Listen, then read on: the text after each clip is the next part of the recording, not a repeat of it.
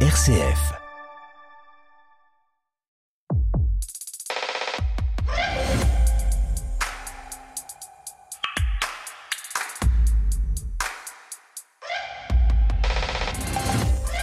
Bonjour, bonjour, bienvenue dans Effervescence, j'espère que vous allez bien.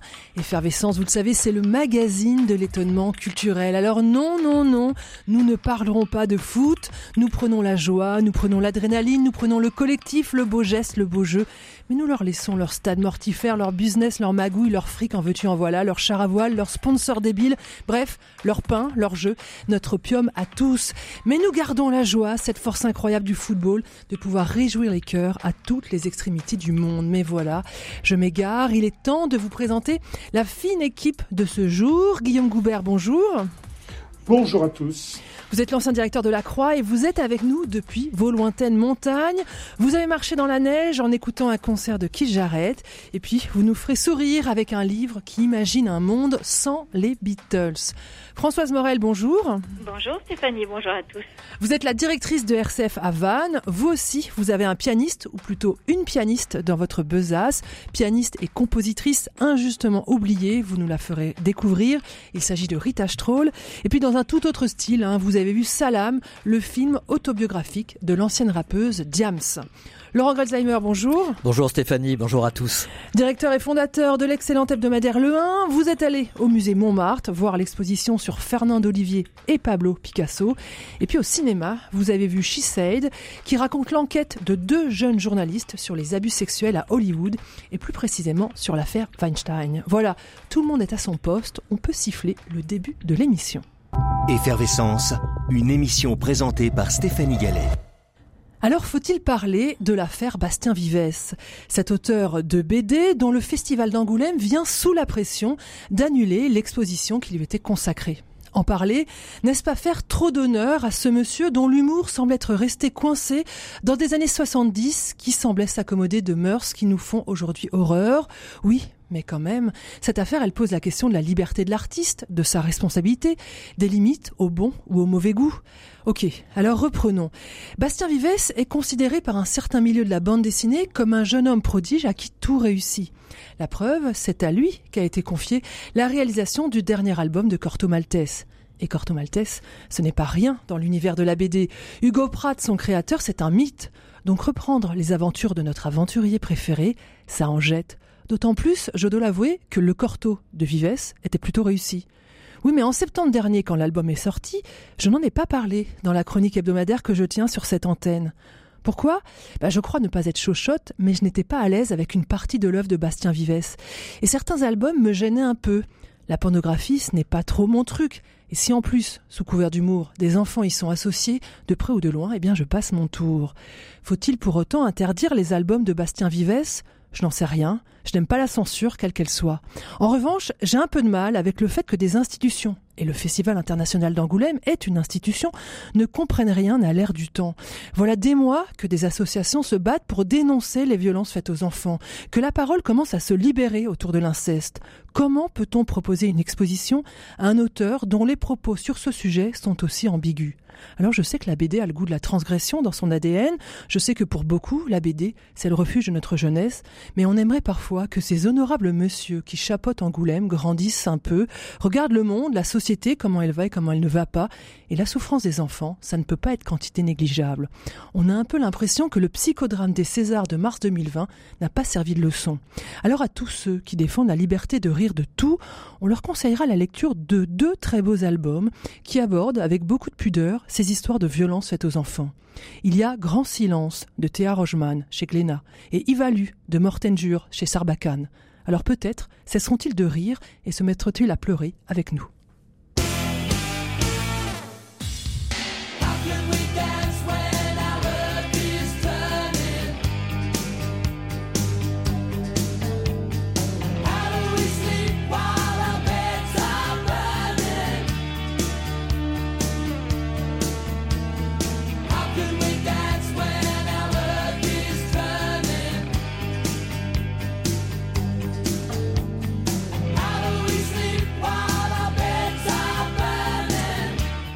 Midnight Toll 1987. Comment pouvons-nous danser quand notre terre tourne? Comment dormons-nous pendant que nos lits brûlent? C'était il y a 25 ans. L'actualité aujourd'hui, ben, c'est la COP 15 sur la biodiversité organisée par l'ONU et qui, dans le sillage des conférences sur le climat, se tient pour encore quelques jours à Montréal. L'humanité est devenue une arme d'extinction massive à cause de notre appétit sans limite pour une croissance économique incontrôlée et inégale. Ce sont les mots du secrétaire général de l'ONU à la veille de l'ouverture de cette COP 15. Et dans cette émission, on se demande comment les artistes participent à la prise de conscience de la fragilité de la nature, de la valeur de nos écosystèmes, comment ils nous engagent à devenir les gardiens de la création, pour parler comme le pape François. Une prise de conscience qui passe peut-être d'abord par l'émerveillement devant la beauté de la nature.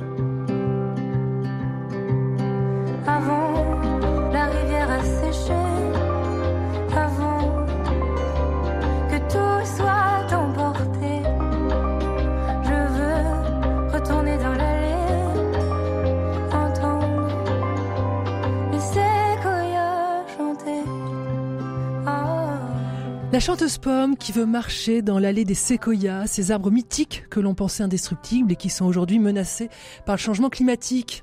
Effervescence, c'est le magazine de l'étonnement culturel et pour cette mission, j'ai demandé aux chroniqueurs de venir nous sélectionner une ou des œuvres inspirantes pour évoquer la nature. Vous- Laurent, vous n'avez pas pu choisir. non, j'étais dans l'embarras. Mais, mais, mais je voudrais vous parler de, de deux peintres. Alors, le, le premier, c'est Hercule Séguer. C'est un peintre qui n'est pas connu. Non, je connaissais pas. Euh, oui, beaucoup d'entre nous n'en ont jamais entendu parler. Bon, moi, il se trouve que je, comme ça, la peinture me passionne. Bon, je me, je me suis intéressé à son cas, et il est connu d'un tout petit public parce que c'est le peintre fin du XVIe siècle, début du XVIIe siècle, un flamand euh, admiré, adulé par Rembrandt, qui, qui le collectionnait, qui avait plusieurs de ses œuvres chez lui. Euh, Hercule Séguer est, est l'homme, en réalité, le peintre, l'artiste occidental qui a inventé le paysage en Occident dans la peinture. Alors vous allez me dire, non, avant il y avait des tas de paysages, tel, tel tableau, tel peintre, etc. Oui, mais le paysage était une sorte de décor. Et avec Hercule Séguer, ce qui est formidable, et on est là dans l'émerveillement avant le, j'allais dire avant que le monde ne s'abîme, euh, Hercule Séguer peint des paysages où il n'y a la plupart du temps aucun humain, aucun être humain, et même pas d'animaux du reste. Il, est, il reste stupéfait devant la beauté d'un paysage, des roches, ce sont, souvent des, des paysages de, de montagne très saisissants. Euh, donc c'est en fait l'inventeur, c'est quand même pas rien, l'inventeur du paysage occidental. Et ce qui est triste, c'est qu'il nous reste très peu d'œuvres de lui, surtout des gravures, des eaux fortes, et peut-être d'ailleurs grâce à, Rembrandt, euh, donc il, il nous reste quelques-unes de ses plus belles eaux fortes. Alors ça, c'est, j'allais dire, c'est le premier paysage occidental. Hein, on est à la, au début, tout début du, du, XVIIe siècle, et puis 30 ou 40 ans après, ce que je trouve fascinant, eh bien, il y a Nicolas Poussin qui est considéré comme l'un des très grands maîtres français de la peinture, le grand classique, le, classique à la, perfection du classique, qui lui, là, ce sont pour le coup des peintures qu'on peut voir euh, à Paris quand on est à Paris ou quand on y, quand on y passe, au Louvre. El Richelieu, vous avez les, vous avez les saisons, les quatre saisons avant Vivaldi, l'été, l'hiver, le printemps, l'automne, euh, des grandes toiles magiques où euh, le paysage est rendu, il faut se rapprocher des toiles, il faut voir la touche, la touche de Poussin. On a l'impression que c'est déjà un impressionniste. Il balafre la toile, on attend un jaune, on découvre que c'est un petit rouge. Enfin, c'est quelque chose de fascinant. Donc moi, je vous invite à y aller. Et ces toiles sur les quatre saisons de Poussin, elles ont ceci de merveilleux qu'elles font rentrer l'homme, l'être humain, dans le tableau. Hein, il a fallu 30 ans Mais donc là, l'homme est là, et là, l'homme n'est pas l'homme qui dégrade la nature, pas encore. C'est l'homme, au contraire, qui, en jouit, qui en bénéficie, notamment l'automne avec ce, ce superbe, ces superbes vignerons qui portent une immense grappe de raisin noir. Donc euh, c'est le premier stade, le stade de l'émerveillement. Alors on retient Hercule Segers et puis on ira au Louvre admirer ces quatre saisons de Nicolas Poussin. Euh, Françoise, avec vous on va faire un, bond euh, dans, dans, l'histoire de l'art. Euh, Laurent nous évoquait des peintures et des gravures avant la dégradation de la nature par l'homme. Pour vous, la photo, puisque c'est une photo que vous avez sélectionnée, l'inquiétude est là. Exactement, et j'ai choisi pour vous euh, une œuvre photographique euh, qui s'appelle Terra Incognita, le Grand Canyon. Alors en effet, on passe de la peinture donc à la photo, avec cette photo que nous devons à un artiste qui s'appelle euh, Guillaume Pépi, alors rien à voir avec le grand patron du train. C'est une photo prise en 2010 et qui s'inscrit dans une série photographique de nature euh, créée lors d'un séjour de Guillaume Pépi à la station de recherche polaire de Dumont-d'Urville. C'est en Antarctique. Alors je vais essayer de vous décrire un petit peu cette magnifique photo. Elle est toute en noir et blanc. On y voit un immense canyon glacé, presque immaculé, avec très peu de contraste, juste quelques touches, très légèrement grisées. Le blanc de la glace et de la neige domine, lumineux, puissant, presque éblouissant quand on regarde cette photo. Et puis en premier plan, sur la partie gauche, juste devant notre regard, deux petits pingouins, debout, immobiles, aux couleurs noir et blanc, presque saturés. Ils regardent vers la droite, loin, la tête haute, bien au-delà du cadre de la photo, avec juste devant eux, à leurs pieds, la faille du canyon. On aperçoit aussi dans la neige les traces de leurs petits pas comme des petites touches pointillistes là qui marquent leur chemin pour venir là. Alors cette photo de Guillaume Pépi met en lumière la beauté naturelle saisissante du désert glaciaire de l'Antarctique. L'uniformité du blanc entre la glace et le ciel crée à mon sens une illusion d'un paysage presque infini, soulignant encore plus l'immensité de ce désert glacé. La pureté de cette couleur, de cette lumière est pour moi le symbole d'un paysage encore préservé, dont la beauté naturelle est restée vierge de toute intervention humaine. Même si en effet le photographe a bien dû aller là-bas pour faire son cliché. Et puis le contraste avec les deux pingouins euh, est vraiment frappant. Alors cette photographie, Stéphanie, je la trouve vraiment magnifique et touchante parce qu'elle nous projette dans l'avenir. En la regardant, on ne peut pas ne pas penser au réchauffement climatique, à la fonte des glaces et donc à l'avenir de ces petits pingouins ici apparemment très sereins. Leur présence nous rappelle l'importance de leur protection et celle de leur environnement naturel. Voilà, on peut vraiment pas rester indifférent devant cette photographie qui en plus esthétiquement est vraiment très très belle. Alors je vous rappelle, elle s'inscrit dans une série qui a déjà été exposée, que vous pouvez retrouver aussi dans quelques rares publications, mais surtout vous la trouverez sur le web. Ça s'appelle Terra Incognita, le Grand Canyon de Guillaume Pépi. Merci Françoise. Et vous Guillaume, c'est d'une exposition tout entière dont vous voulez nous parler. Une exposition qui parle de la nature, c'est d'ailleurs c'est son titre, hein, de la nature. Elle se tient au musée de Grenoble et convoque quatre plasticiens de renommée internationale. Oui, ils sont tous les quatre européens, ils sont de la même génération, entre 65 et 75 ans. Il y a un Français, le, peintre Philippe Cognier, et puis une Espagnole, Cristina Iglesias, un Allemand, Wolfgang Gleib, et un Italien, Giuseppe Pennone.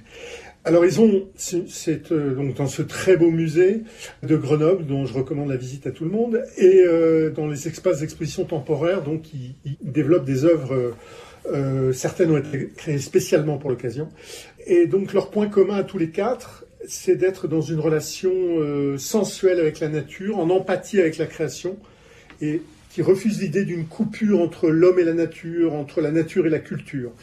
Alors, je ne vais pas détailler chacun parce que ce serait très long, même si j'en ai bien envie, mais peut-être évoquer quelques trucs un peu marquants. Et puis, quand je commence à être trop long, vous me Je, je vous interromprai. Voilà. Donc, euh, il y a d'abord la technique picturale de Philippe Cognier, qui est très impressionnante parce qu'il travaille, c'est un peintre, et il travaille avec un mélange de peinture et d'encaustique, ce qui fait apparaître notamment, il y a de très beaux paysages enneigés dans cette exposition, dans une sorte de, tremblement très maîtrisé.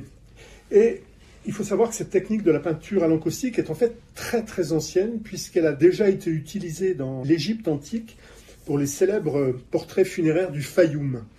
Et Philippe Cognier, euh, cité dans le catalogue avec cette phrase euh, étonnante, ces portraits si anciens, au regard si intense, parviennent jusqu'à nous par le biais des abeilles. C'est comme une alliance de l'éternité, de l'éphémère, une sorte de miel du temps. Alors ensuite, j'ai été fasciné par une œuvre de Wolfgang Leib qui occupe une salle entière euh, au sol gris très beau. Le sol gris a été fait par euh, Wolfgang Leib également. Et sur ce fond gris se détache un grand carré jaune qui paraît presque très immatériel et il a presque l'air de flotter. Et en fait, il s'agit de pollen que l'artiste récolte dans la nature, puis euh, expose ainsi dans une forme géométrique très simple. Et le pollen, dit Wolfgang Leib, est le commencement de tout et contient tout en puissance. Voilà. Encore un mot sur Pennon, Bah qui, oui. qui est- qui est un, un grand artiste piémontais. Là, ce qui est présenté, ce notamment, pas que, ce sont de, de grands paysages de forêt réalisés avec une technique bien particulière. Il place la toile de lin sur des troncs d'arbres et il frotte avec des feuilles de sureau pour obtenir comme ça l'empreinte du tronc avec de la chlorophylle. Voilà, donc, euh, vous voyez, ce sont, des, ce sont des œuvres qui appellent des explications, mais leur beauté, je tiens à le souligner, est immédiatement perceptible. L'explication n'est pas indispensable à la compréhension, elle vient enrichir la contemplation. Et qu'est-ce que ça nous dit de leur rapport à la nature? Ben, ça, ça, ce que ça nous dit, c'est cette, vraiment cette, euh, ce que je disais tout à l'heure, c'est-à-dire le fait qu'il n'y a pas, dans leur travail, il n'y a pas vraiment de frontière entre, entre la nature et l'homme. L'homme est vraiment partie prenante de la nature. Euh, dit je, je suis entré dans la forêt en 1969. Euh, Sous-entendu, j'en suis jamais vraiment sorti. Euh, il, est tout le temps à la recherche justement de ce contact avec la nature et de, traduire le plus directement possible la présence de la nature dans son art. Et donc là, il se sert pas de pinceau, il se sert pas de, de pigments, euh, il se sert juste de feuilles de, feuilles de sureau qui frottent sur une toile pour obtenir une image. L'exposition de la nature, c'est au musée euh, de Grenoble. Et puis, si vous avez l'occasion hein, de, découvrir euh, des œuvres de Pennon, n'hésitez pas. C'est toujours très impressionnant. En tout cas, moi, ça me touche beaucoup. Voilà, pour terminer ce petit tour d'artiste en mode sentinelle, on va écouter Bernard Lavillier, un Lavillier un peu effondré dans son dernier album, abattu par l'état de la planète et le cœur du monde.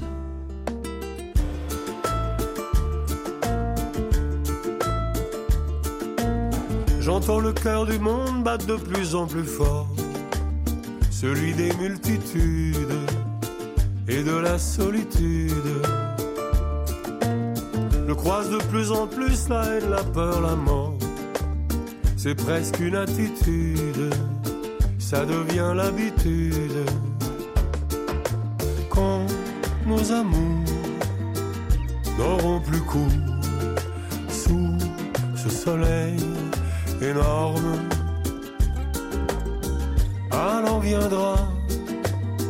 Le compte à rebours sur ses désirs brûlés. Sur ses désirs brûlés.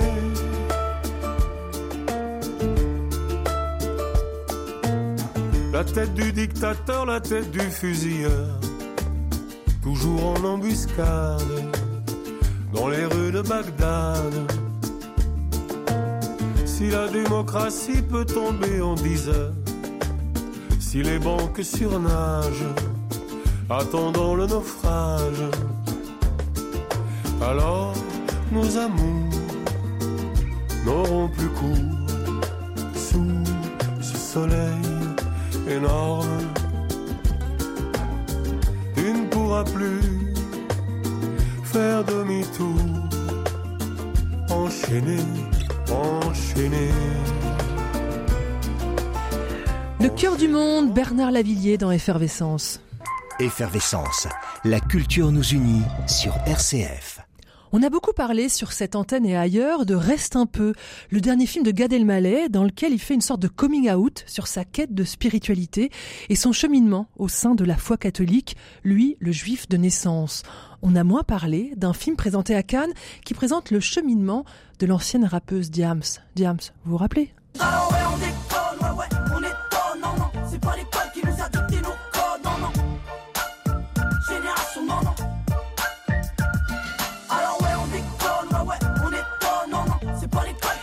Après avoir vendu des millions d'albums au début des années 2000, la rappeuse a tout plaqué pour se convertir à l'islam. Alors Françoise, c'est cet itinéraire spirituel qu'elle raconte dans ce film autobiographique qu'on peut regarder sur Amazon.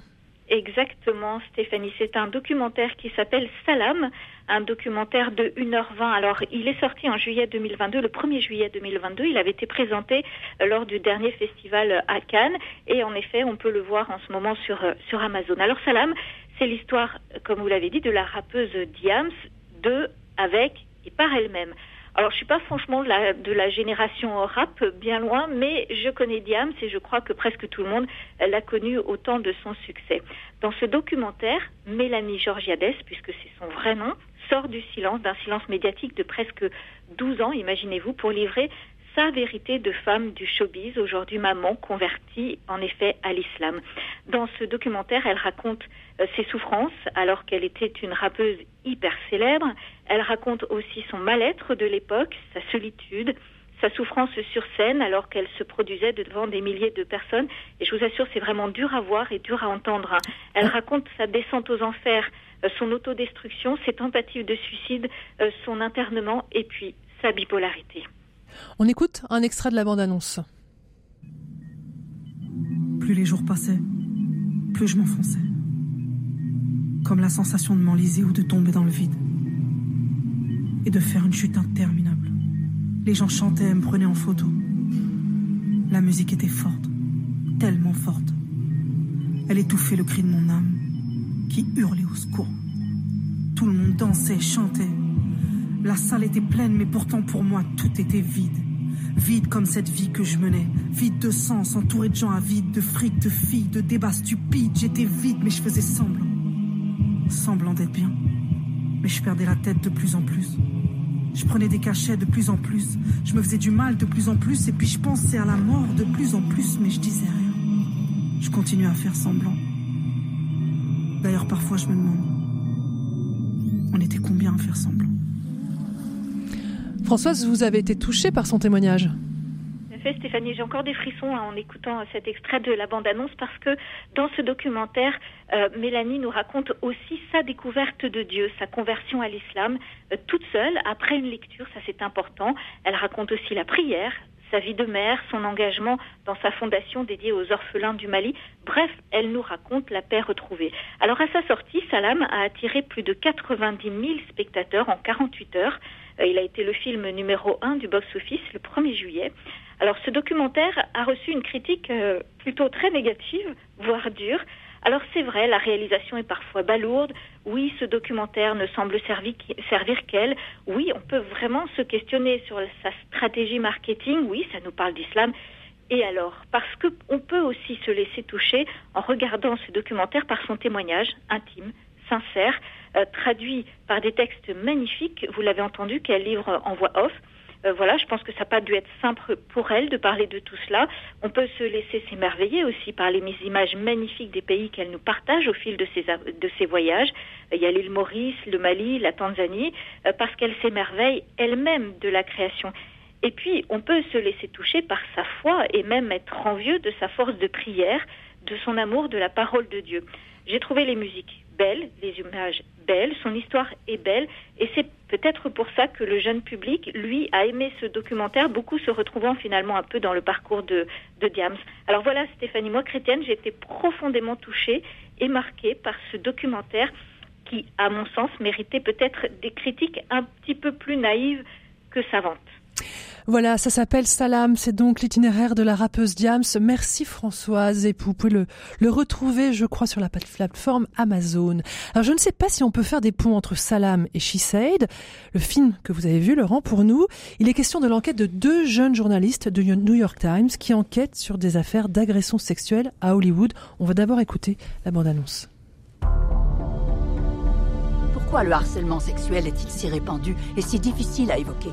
C'est tout le système qu'il faut remettre en cause. Bonjour, je m'appelle Jodie Cantor. Je suis journaliste d'investigation au New York Times. Alors? On m'a dit qu'à Hollywood, les actes répréhensibles étaient innombrables. Je refuse d'être citée. Point final. Entendu. Dans tes articles précédents, qu'est-ce que tu disais aux femmes pour les convaincre de te parler de leur expérience? L'un des arguments, c'était Je ne vais pas changer ce qui vous est arrivé. Mais ensemble, on peut peut-être faire en sorte Que d'autres personnes soient protégées. la vérité. C'est tout. On a le détail de toutes ces histoires Ces jeunes femmes se rendaient à ce qu'elles croyaient tout être un rendez-vous professionnel. Je revois encore la chambre d'hôtel, les différentes pièces. Il essayait sans arrêt de me toucher. Je lui ai demandé de me laisser tranquille. Et au lieu de ça, il les menaçait et exigeait des faveurs sexuelles. J'étais jeune, j'avais peur. Bonjour, nous sommes du New York Times. Vous avez bien travaillé pour Harvey Weinstein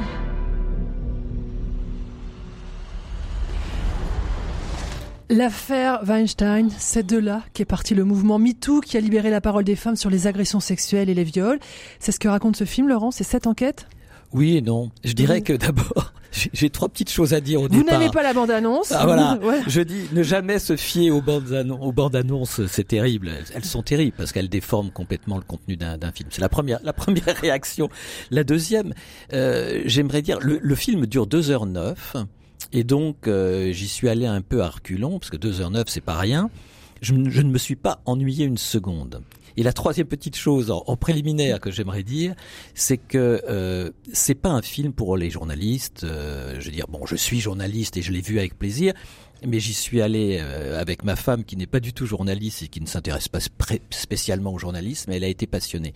Non, le, le miracle de ce film, d'abord, c'est qu'il dure 2h09 et qu'on ne s'y ennuie pas une seconde. Bon, déjà, chapeau. Moi, je ne suis pas un critique de cinéma professionnel, j'y vais pour mon plaisir de temps en temps. Donc ça, c'est c'est d'abord le, le premier point. Et après, on peut se demander pourquoi, justement, euh, ça reste un film tendu on ne s'ennuie pas une seconde. Alors vous, avez entendu un petit peu la musique, mais la, musique, elle est là de temps à autre. Euh, ce qui est fascinant, c'est qu'on se promène en permanence dans trois mondes très différents. Le monde du New York Times, d'ailleurs, d'abord qui est un im- immense immeuble à New York, complètement transparent, un immeuble de verre, et là, en gros, c'est l'église de la vérité. C'est euh, des journalistes en mission qui travaillent pour traquer le mensonge, etc., etc. C'est une superbe machine et on la voit de l'intérieur et c'est très intéressant. Mais vous êtes aussi en permanence dans d'autres lieux beaucoup plus sombres, des bars, des restaurants, où ces deux journalistes rencontrent leurs contacts, rencontrent des victimes, rencontrent des témoins, tout simplement. Et là, on est dans une atmosphère beaucoup plus tamisée, beaucoup plus euh, où, où- où l'empathie essaye de naître, la sympathie pour essayer d'avoir des confidences, etc. Et puis, vous avez un, troisième lieu pour faire euh, rapide, hein, qui est un peu celui euh, des cabinets d'avocats, du monde juridique. Euh, et vous vous promenez en permanence dans ces lieux, et vous ne vous ennuyez pas une seconde, et vous suivez cette enquête extraordinaire. Le film, je dirais, bon, ben, évidemment, il doit tout au talent de, la réalisatrice Maria Schrader, mais il doit énormément aux, deux numéros, j'allais dire, des, deux actrices. Alors, les journalistes s'appelaient Megan Touway et Jodie Cantor, mais elles sont interprétées par Carrie Mullingham, pardonnez mon accent, et, et Zoé Kazan, qui sont vraiment formidables.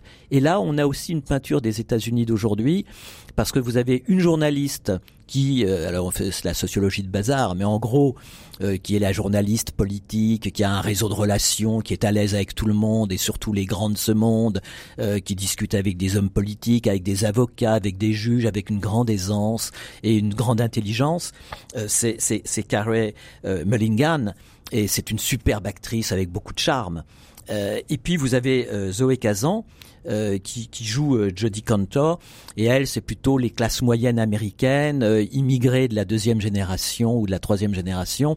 Et c'est beaucoup plus pâteau et du reste elle confesse le film montre certaines de ses balourdises mais c'est parfois certaines de ses immenses maladresses au cours de cette enquête qui mal qui qui en dépit de tout ça euh, au bout de plusieurs années d'enquête, arrive à déjouer et, et à dénoncer euh, les crimes de Harvey Weinstein, le grand producteur d'Hollywood. Et grand prédateur. et grand prédateur. C'est un c'est un grand film et passionnant de bout en bout. Ça s'appelle She Said. Merci Laurent. Guillaume, vous, vous nous avez apporté un livre, un livre très sérieux euh, qui revient sur la notoriété, la popularité, l'immense succès des Beatles. Et qu'est-ce qui serait passé s'il n'y avait pas eu les Beatles, c'est ça? Alors c'est un des chapitres du livre. hein. C'est euh, Pierre Bayard est, est l'auteur de- d'essais qui sont à la fois drôles, provoquants. Notamment, il s'est fait connaître par un livre qui avait eu beaucoup de succès, qui s'appelait Comment parler des livres que l'on n'a pas lus. Euh, je vous en parlerai pas parce que je l'ai pas lu, mais euh, là, celui-là, celui-là, je l'ai lu. Et donc, à partir d'une douzaine, de, il- en fait, il applique au, au domaine euh, artistique euh, ce qu'on appelle l'histoire contrefactuelle. Alors, qu'est-ce que l'histoire contrefactuelle? C'est et si l'armée allemande avait gagné la bataille de la Marne en 1914, donc fin de la guerre de 14-18 dès la première année, qu'est-ce qui serait passé après? Défaite de la France, euh, l'Allemagne qui domine toute l'Europe, est-ce que ça aurait été une catastrophe ou pas, etc. Enfin voilà. Et dans le domaine de l'histoire politique militaire, c'est ce qu'on appelle cette histoire qu'on appelle contrefactuelle a été euh, très développée, notamment dans, dans, le monde anglophone. Euh, Pierre Bayard, lui, il applique ça au domaine de l'art. Et c'est extrêmement amusant. Il prend une douzaine de cas où il montre que l'histoire aurait pu être différente de ce qu'elle a été. Si Karl Marx était mort de la tuberculose en bas âge comme deux de ses frères, eh ben aujourd'hui on s'intéresserait beaucoup plus à Proudhon qu'à Marx, dit-il. Voilà, et, prendre- et si Proust n'avait pas eu la fortune critique qu'il a eue, on reconnaîtrait les très très grandes qualités, encore aujourd'hui, les très grandes qualités d'Anatole France. Alors, le- le- l'exemple qui donne son titre au livre... Et qui vous a fait acheter le livre. Ah Oui, je dois bien le reconnaître. C'est et si les Beatles n'étaient pas nés? Et en fait, il imagine ce qui serait passé. Enfin, il raconte comment les Beatles sont nés. C'est-à-dire que c'est quelqu'un qui est entré dans un magasin de disques à Liverpool et qui a dit au, au vendeur, au, monsieur qui tenait la boutique, Brian Epstein, qui leur a dit Est-ce que vous avez un disque de, ce groupe qui s'appelle les Beatles, My Bonnie Et euh, le, le- le vendeur n'avait pas. Donc, il a commandé l'album. Enfin, je pense plutôt un 45 tours. Euh, il l'a écouté, il a trouvé ça très bien, donc il est allé voir le groupe et leur a dit est-ce que vous voulez que je sois votre manager? Et tout le monde dans l'histoire des Beatles reconnaît que euh, sans Brian Epstein, les Beatles n'auraient peut-être jamais eu le succès qu'ils ont eu. Donc Ça tient à pas grand Bayard, chose. Voilà, si ce monsieur n'était pas entré dans ce magasin, n'était pas tombé sur Brian Epstein, etc., les Beatles auraient peut-être pas percé, ils auraient peut-être abandonné assez rapidement, etc. Et chaque fois, ce qui est amusant, c'est que Pierre Bayard essaie d'imaginer ce qui se serait passé si. Lui dit, eh ben, c'est peut-être un autre groupe qui s'appelle les Kinks qui aurait pris la place des Beatles. Alors moi, comme j'aimais énormément les Kinks, cette hypothèse m'a beaucoup réjoui. Voilà. Donc on va écouter The Kings, Waterloo Sunset.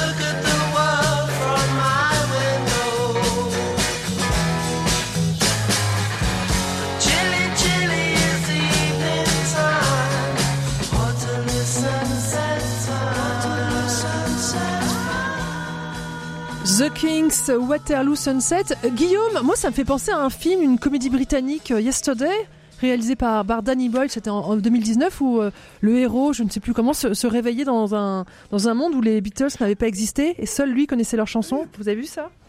Euh, oui, tout à fait. D'ailleurs, Pierre Bayard parle de ce, de ce, de ce film parce que ça illustre pour lui une théorie qui lui est chère, qui est celle des, des univers parallèles, c'est-à-dire qu'on s'applique, en s'appuyant notamment sur le- les découvertes en matière de physique quantique, il imagine qu'il y a d'autres mondes que le nôtre où peut-être l'histoire artistique est complètement différente. Et dans le film dont vous parlez, effectivement, c'est quelqu'un qui a un, un petit accident de vélo, euh, qui se cogne contre un, contre un bus, et euh, il se réveille le lendemain, et, euh, et effectivement, il se réveille dans un monde. C'est pas que les Beatles n'ont pas existé, c'est justement qu'ils n'ont eu aucun succès, qu'ils sont totalement oubliés. Et lui a un succès extraordinaire avec les chansons des Beatles, et au bout d'un moment, il se sent quand même obligé d'avouer la vérité. Je vous le recommande, c'est un très bon film. Voilà, alors, le livre, ça s'appelle Et si les Beatles n'étaient pas nés? C'est Pierre Bayard aux éditions Minuit. Le film, c'est Yesterday. Et c'est dit, on aura parlé de physique quantique dans Effervescence, c'était pas gagné. hein. Effervescence quand la culture fait briller les yeux. Merci, merci d'écouter RCF dans vos oreilles cette effervescence. Et cette semaine, je suis en compagnie de Guillaume Goubert, de Françoise Morel et de Laurent Greisheimer. Je crois que dans cette émission, on a déjà dit combien le petit musée de Montmartre était un de ces lieux charmants que renferme la capitale. Laurent, vous nous proposez d'y retourner pour célébrer. Alors, est-ce que c'est une histoire d'amour? Oui, tout à fait. Oui, tout à fait. Une exposition sur Pablo Picasso et Fernande Olivier. Alors, quand même, on va être honnête, des expos sur Picasso, il y en a tout le temps et en permanence. Pourquoi faut-il aller voir celle-ci? Alors il faut aller voir celle-ci pour plusieurs raisons. D'abord, c'est plutôt une, une exposition consacrée à Fernande Olivier, qui a été un grand modèle euh, pour les peintres euh, dans, le Montmartre des années 1900, euh, 1910. Euh, on la retrouve dans, des toiles. Alors bien sûr, beaucoup, beaucoup dans les toiles de Picasso, mais dans, dans les toiles de Van Dongen, dans les toiles de Canals, dans les, dans bon, aussi de, Suzanne Valadon. Et c'est une petite exposition, mais, passionnante, qui s'appuie beaucoup sur les, d'une part sur ses souvenirs, et puis sur deux livres qu'elle a écrits, euh, l'un sur Picasso, l'autre sur les amis de Picasso. Bah, bref, il y a beaucoup de citations très justes, très très bien senties. Il y a beaucoup de, de très belles toiles qui sont exposées.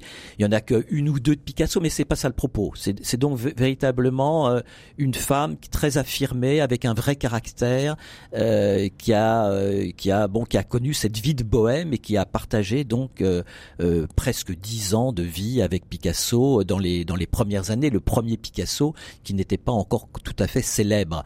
Et, du reste, ce furent des années très là là on, va contre la, la vulgate d'aujourd'hui, la doxa comme on dit maintenant euh, quand on veut faire savant, euh, parce qu'il y a un cliché qui veut que Picasso soit un ogre, un monstre, un homme terrible. Oui, c'est c'est un monstre comme tous les grands artistes, ça, ok. Mais euh, c'est pas un homme qui maltraite toutes les femmes, contrairement à la légende. Et en tout cas, Fernand Olivier, en tout cas, l'écrit. Euh, 10 ans, 20 ans, 30 ans euh, après sa séparation avec Picasso, elle a été heureuse, très heureuse avec lui. Elle dit même les années vécues près de toi, ce fut la seule époque heureuse de ma vie. Donc ça, ça, ça, ça déjoue aussi un petit peu des euh, tout ce qu'on raconte actuellement euh, sur Picasso. On l'accable avec euh, après le mouvement MeToo, c'est c'est bienvenu. Eh bien, je, je m'insurge. Voilà, on sait que vous êtes attaché à la figure de Pablo Picasso. Oui, mais pas seulement à. Enfin, oui, j'ai- j'aime pas qu'on démolisse les gens une fois que tout est fait, tout est réglé, et qu'on qu'on qu'on tente de les salir. Alors parfois sur des sur des sur des motifs euh, injustifiés. Il y a certainement aussi de, de des accusations justifiées. Enfin, on fera une émission Voilà. sur Picasso. Donc, Euh, mais- revenons à Montmartre. oui, alors non, Montmartre, c'est moi je ne connaissais pas ce, petit musée. C'est rue Cortot, c'est c'est pas très loin de la basilique, euh, autour de laquelle il y a beaucoup beaucoup de touristes. Euh, mais dès que vous vous éloignez de 200 mètres, euh, vous êtes dans le Montmartre d'autrefois. Et ce musée est composé de plusieurs maisons. Il, euh, vous pouvez toujours visiter. Est, j'allais dire, il est presque dans son jus. euh, L'atelier de Suzanne Valadon, par exemple, et puis un, salon qu'elle a a habité, qui a été reconstitué. Euh, c'est vraiment un, un- lieu magique parce que vous avez des jardins, vous avez même une partie de la maison qui donne sur les vignes de Montmartre. Donc, j'allais dire, tout à la fois, vous êtes dans le dans, l'univers de la culture, vous êtes un petit peu dans un univers un peu champêtre euh, que- que- qu'on n'imagine pas à Paris, et vous êtes surtout dans ce charme fou du Montmartre d'autrefois. Et à ma grande surprise, il existe toujours. Il est Ce n'est pas qu'une carte postale Voilà. pour comédie musicale américaine. non, exactement. Il est toujours au musée Montmartre Cortot et, et c'est à voir si, si on a une heure ou deux devant soi. Pour revenir de- sur cette belle histoire d'amour. L'époque était la redécouverte d'artistes féminines oubliées, négligées par des historiens de l'art, pas trop pressés d'inscrire des noms de femmes dans leurs tablettes. Françoise, alors vous nous racontez le destin d'une musicienne bien de chez vous, c'est Rita Stroll. Ok, oui Stéphanie, on est dans, ma chère Bretagne et je vais vous parler de Marguerite Mercedes Lavillette. Rita Stroll, c'était en fait son nom euh, de femme mariée et d'artiste. Alors, elle est peu et trop peu connue à, mon goût, alors que cette femme était une musicienne euh, vraiment de génie. Alors, je vous en parle parce qu'elle fait l'objet actuellement d'un article très complet paru dans la revue Les Cahiers du Faouédic. C'est un périodique du pays de l'Orient. Alors Rita Stroll est née en 1815 dans une famille d'artistes bretons puisqu'elle est la fille d'une femme peintre bien connue comme grande artiste du groupe des peintres bretons de la fin du 19e siècle. C'est Élodie euh, Lavillette qui a côtoyé euh, ben, Gauguin, euh, Émile Bernard chez nous à Pont-Aven. Alors Rita Stroll est musicienne, compositrice, dans un monde et une époque où les femmes accédaient très difficilement à ces milieux. Elle a composé de nombreuses œuvres, elle a mis en musique des poèmes de Baudelaire et sur les conseils de son mari ceux du romancier Pierre Louis. Alors, elle connaît très jeune le succès, ça, il n'y a pas de doute, et au fil des années, elle est vite reconnue par les plus grands de son époque, comme Duparc, Forêt ou Camille Saint-Saëns ou encore le violoncelliste Pablo Casals. En 1912, avec son mari, passionnés tous les deux par Wagner et aussi attirés par le symbolisme, ils créent euh, à Briève, en Essonne, un théâtre nommé La Grange. C'est une sorte de petit Bayreuth français, quoi. Alors Rita Stroll, elle meurt en mars 1941 et à ce moment-là, elle était vraiment euh, tombée dans l'oubli, complètement oubliée. Alors on peut se demander pourquoi. Eh bien probablement parce que d'une part sa condition de femme artiste et sa volonté farouche euh, d'échapper aux, aux mondanités parisiennes, eh bien l'ont plongée dans, dans cet oubli. Et la plupart de ses œuvres, eh bien n'ont jamais été ni éditées ni enregistrées. Et quel dommage, parce que Rita Stroll a composé des œuvres magnifiques, piochant à la fois dans le répertoire wagnérien, bien sûr, mais aussi dans les influences symbolistes et même mystiques. On est vraiment dans de la musique post-romantique française, avec des créations variées, ambitieuses, sensibles, qui vont de la mélodie à la plus grande épopée dramatique. Alors Stéphanie, Rita Stroll commence à sortir de l'ombre grâce au travail remarquable de ses descendants qui mettent à jour des partitions sublimes. D'ailleurs, depuis quelques années, la qualité de ses œuvres retrouvées entraîne un vrai intérêt pour sa musique que je vous invite vivement à découvrir. Alors on va écouter euh, un morceau pour piano et violoncelle, vous nous le présentez?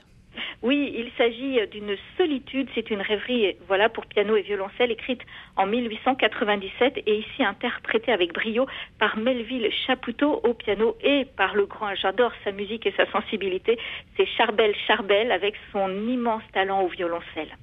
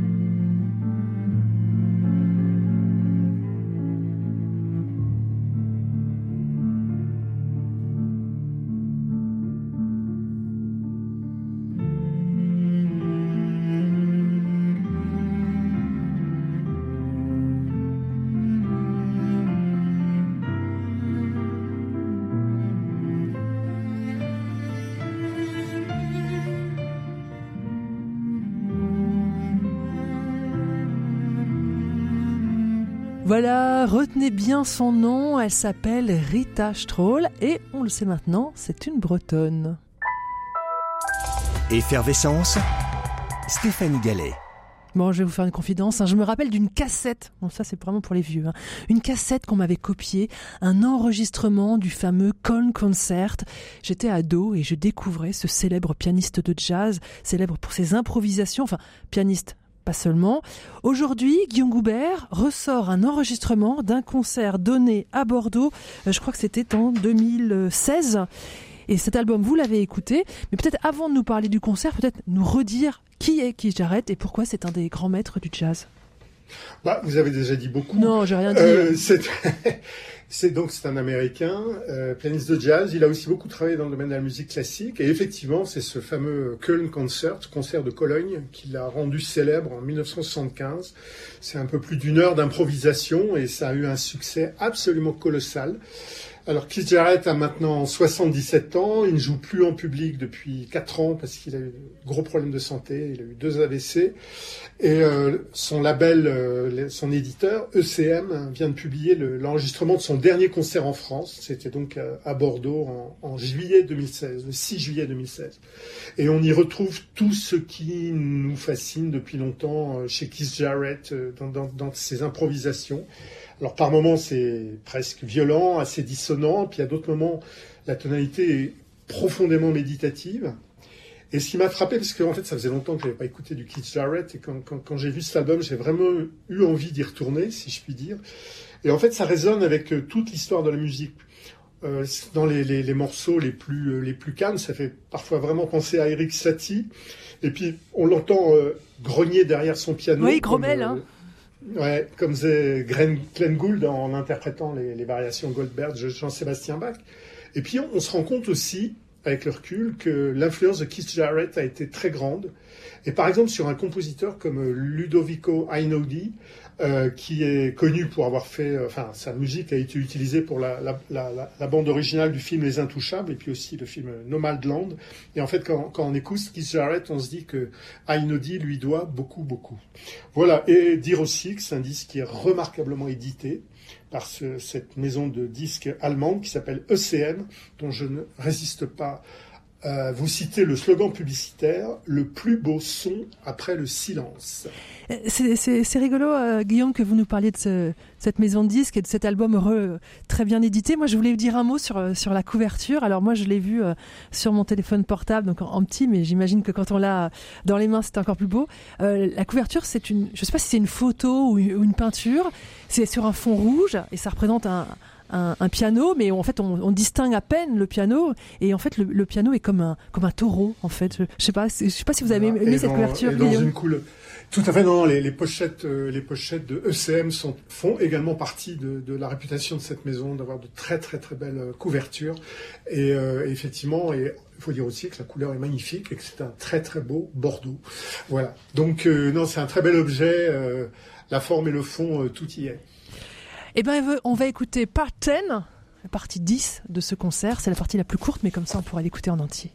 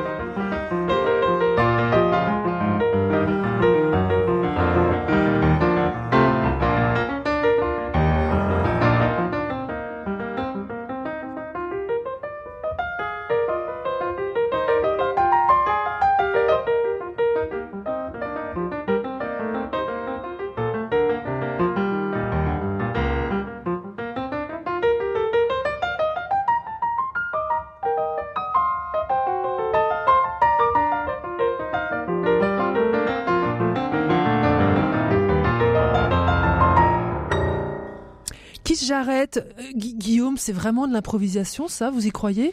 Est-ce qu'on peut faire Bah, une heure et demie d'impro comme ça?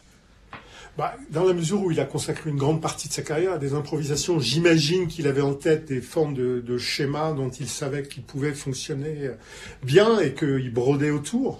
Donc c'est pas de l'improvisation totale, mais euh, mais c'est quand même euh, chaque concert était vraiment unique euh, de ce point de vue-là.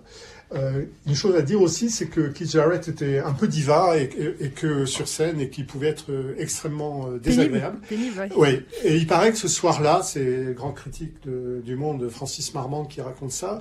Il paraît que ce soir-là, à la fin, il a dit au public j'ai rar- j'ai rarement eu un aussi bon public que vous. Et croyez-moi, c'est pas quelque chose que je dis souvent. Et Francis Marmande précise, c'est exact. Donc, euh, je pense aussi que si ECM a édité ce concert, c'est sans doute parce qu'il a une une qualité particulière. Ce qui est frappant quand on l'écoute dans la continuité, c'est que euh, plus le concert avance et meilleur c'est. Enfin, je veux dire, on sent que le. C'est pour ça que j'ai pris la dixième plage. oui, c'est excellent. oui. Euh, le, le, le, je pense qu'on on sent que euh, au fur et à mesure, justement, il se sent bien ce soir-là parce que le public est vraiment réceptif, ne- n'applaudit pas de manière intempestive ou des choses comme ça. Et donc, plus le concert avance et plus c'est plus c'est prenant, plus c'est émouvant. Voilà, qui j'arrête le concert à Bordeaux. Ça vient d'être publié par le label ECM. Pour terminer cette émission, mais je voulais vous faire écouter la voix magnifique de la chanteuse Marion Rampal. Vous l'avez peut-être entendu euh, dans l'émission Tout doux chez Vincent Bellotti. Euh, on écoute un titre qu'elle chante avec Pierre Faccini, un titre extrait d'un album sorti en début d'année. Où sont passées les roses?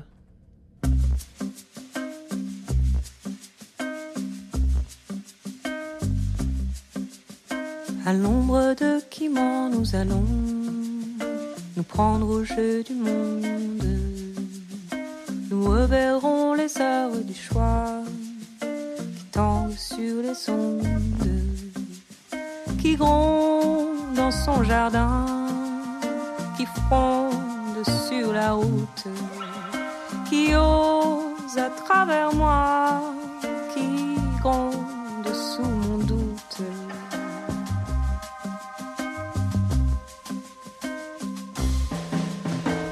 L'amour passant sifflant devant moi, mais sa flèche est à l'ombre. Et sous les plaies ouvertes, je vois, et je rejoins la ronde. Allons voir si les roses poussent encore des sommets. Nous parler d'autre chose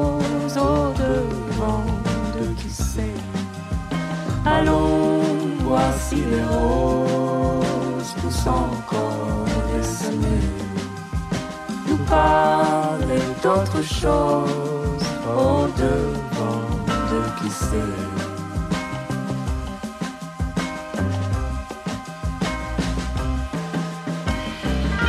I found love, but how my skin was torn.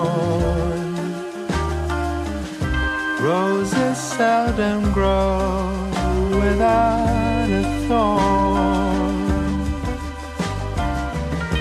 Our wounds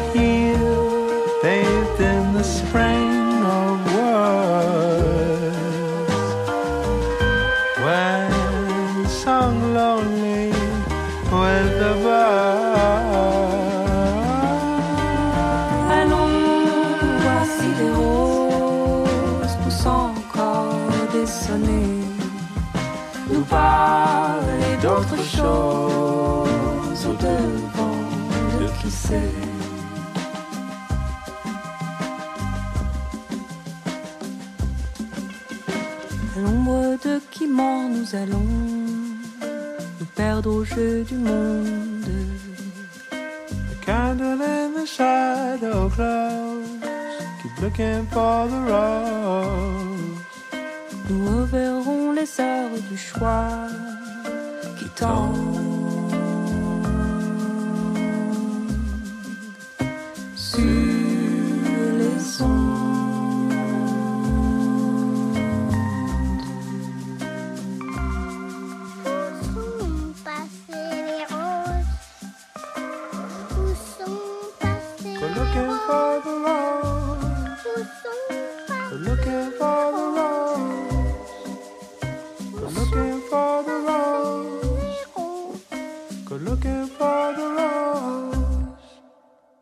Quand on vous dit qu'il faut passer les chansons jusqu'au bout, ça nous arrive rarement, on savoure. C'était Marion Rampal, où sont passées les roses, un extrait de son dernier album Tissé, et puis la voix du monsieur à côté, eh bien c'était Pirche Faccini. Voilà, c'est la fin de cette émission. Alors sur vos petits post-it, vous avez dû marquer Marion Rampal, Hercule Sirgers, Rita Stroll et qui Charrette. Vous pouvez aussi retourner sur rcf.fr, vous avez toutes les références. Merci à tous ceux qui ont rendu cette émission possible. Laurent Greisheimer, Françoise Morel, Guillaume Goubert et puis bien sûr Pierre Samanos de l'autre côté de la glace. On ne se quitte pas sans une citation. C'est Laurent qui me l'a soufflé. C'est une citation de Picasso. Ma mère me disait, si tu deviens soldat, tu seras général. Si tu te fais moine, tu seras pape. Je voulais être peintre et je suis devenu Picasso. Bon week-end à tous.